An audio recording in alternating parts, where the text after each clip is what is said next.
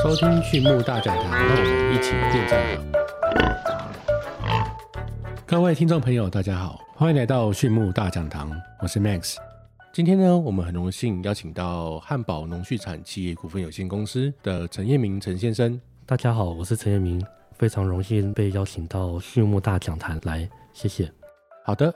谢谢陈先生。其实今天会来讨论碳权这个主题，有一个原因是因为今年七月底啊，台湾政府预计成立碳权交易所，来去处理碳权之间的交易环节。那大家一定很好奇，碳权是什么呢？哦，碳权呢，它其实是一个呃国家或者一个政府，它针对这个企业啊，它去设定了这个企业的碳排放的这个上限。那在这个上限额度以内哦，如果说啊，比如说我的设定额度是一百，那我只排放了八十。那我就会衍生出这个一百减八十，剩下的这个二十的空间。那这二十的空间呢，就是我们所谓的这个碳权。那反过来说，如果我今天我的额度是一百，可是我产生了一百二十的二氧化碳，啊，那我怎么办呢？那我就必须呢再去买额外的这个二十的这个二氧化碳回来，也就是买额外的二十的碳权回来。那这边想请问陈先生，为什么会接触到碳权？这其中呢最吸引你的部分又是什么呢？其实我大约是七年前的时候回到爸爸的畜牧场来。那在踏入真正开始养猪之前，先去观察一下养猪这个产业。其实看到很多是社会上对于养猪业不是很了解，通常都是一些比较不好的印象。那包含像对环境上的污染，或者是说在对工作环境上比较欠缺一些公安的思维，或者是那个卫生方面的问题。那其实这些印象都比较停留是在我们我们阿公的时候那种年代。那现在的那工作环境还有环境保护的部分，我们都一直在持续的做这些新的创新还有改善。这已经跟我们当初阿公在在养猪的想法是完全不一样了。那但是现在还是既有的这些印象，造成社会对我们养猪业会有一些比较不好的观感。那甚至于也会对我们做出来的产品，就是我们的猪肉，会有比较多健康或是卫生上面的疑虑。那当然，个别说到很多同行，其实在养殖的过程中，都常常会受到周围的一些邻居的抗议。那有些畜牧场，他们都很努力的要把这些事情去做改善。那不管是从废气，或者是说废水，可是常常都还是会受到许多居民他们之间的一些不谅解。那所以后来就出现了碳权这东西。碳权因为是一个蛮新的概念，那它也可以给予一个很崭新的形象。那对我们畜牧业来说，我们除了能够提供优良的蛋白质给我们社会以外，那如果还能够再继续多增加像碳权这些是其他的中小企业这些制造业，他们都会很需要的东西的时候，我们对社会的贡献就不只有提供蛋白质而已了。可以想象，我们将来会变成这些电子业护国神山们他们做外销的时候最好的后盾。那我们在社会上的地位，或者是说给人的观感的角度，都会有不同的面向出现那是那时候探权最吸引我的部分了。了解。那其实我们从陈先生当初申请探权的起心动念来听起来，哈，我感受到陈先生非常的用心，想要为台湾、为这个社会去做一些贡献，同时也对我们的环境。做一些贡献。其实对于我们从事畜牧业的人来说，我们还是希望说这个产业它可以永续的经营，然后也不至于去破坏环境，也不要说造成邻居的困扰。他希望是一个可以永续经营，然后大家更好的产业。那我想要请教陈先生第二个问题是：您这边牧场每年大概产生多少量的呃，比如说沼气或是太阳能所产生的绿电？那这样又相当于多少量的碳权呢？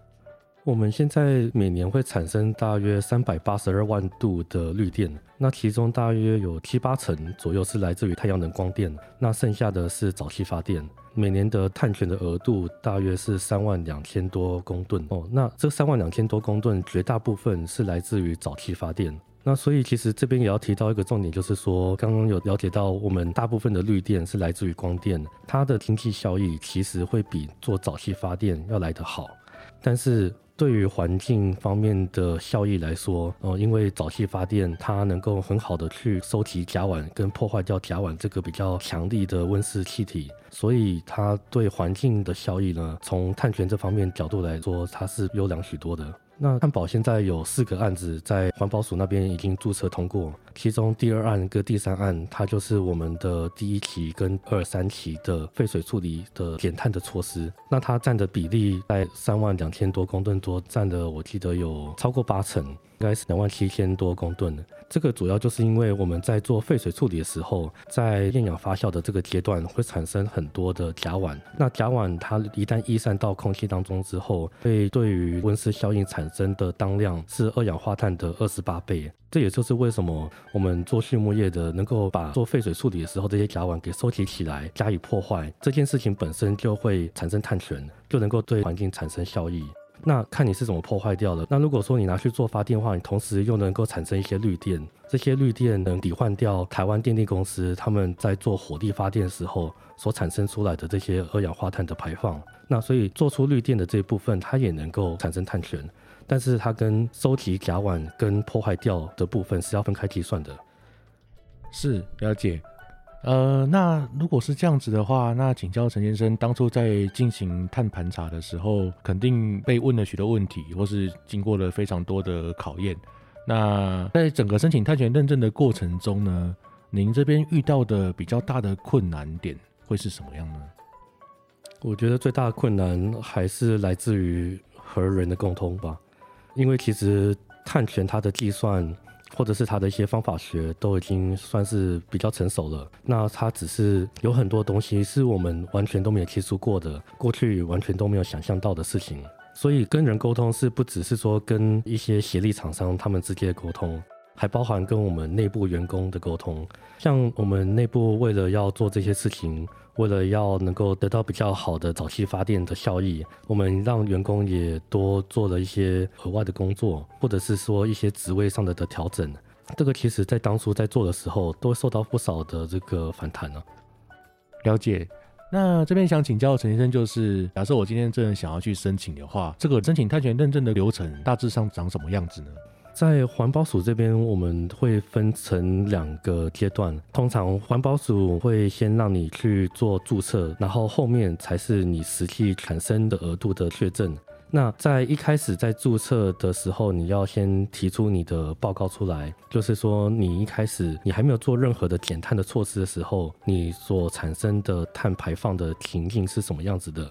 那这个时候先算出一个基本的排碳大致的量是多少，然后同时在你报告开始会叙述说你接下来做什么样的减碳的措施哦，比如说像我们这边在做的是早期发电，还有太阳能，那还有做有机肥料，那做这些事情，然后它会如何的去帮我们减碳？提出这些报告之后，然后送到环保署去做审核。那这个时候也还需要有第三方的认证机构来到我们牧场查证我们报告里面所提到的这些措施跟这些数字，还有我们在哪些地方有装上去 sensor，去确保说我们真的都有捕捉到这些数据。环保署审查了之后，然后才会给你一个额度，就是我刚刚提到的三万二的这个额度。那这个时候你算是已经注册完成了。汉堡大概是在二零二零年的时候完成注册这件事情。那接下来会进入到第二个阶段，就是你实际上减碳措施做下去之后，是不是真的有像当初你报告所提到的，有产生这么多的碳权？到了第二个阶段，一样也是会需要再提出我们实际的数据，还有我们的记录，再一次请第三方的验证公司来提出报告，然后再向。环保署那边提出申请，申请通过之后，我们就会确定说，我们在这段期间，我们产生的碳权实际上的量是多少？那实际量是多少？这个也才是我们实际能够拿去做交易的数量。好的，谢谢陈先生今天的分享。好，那其实呢，我们从陈先生的分享里面呢，我们听到了很多有用的讯息。那包含这整个，比如说我们的碳权呢，它该去如何的认定啊？它要去如何的申请？其实它的申请呢是非常不容易的。那但是呢，如果说我们今天真的有去申请跟认证之后呢，其实碳权所衍生出来的这个经济价值呢也是非常的可观。那我相信大家对于碳权这个议题一定有更多的这个问题哦，或者说希望可以讨论的地方。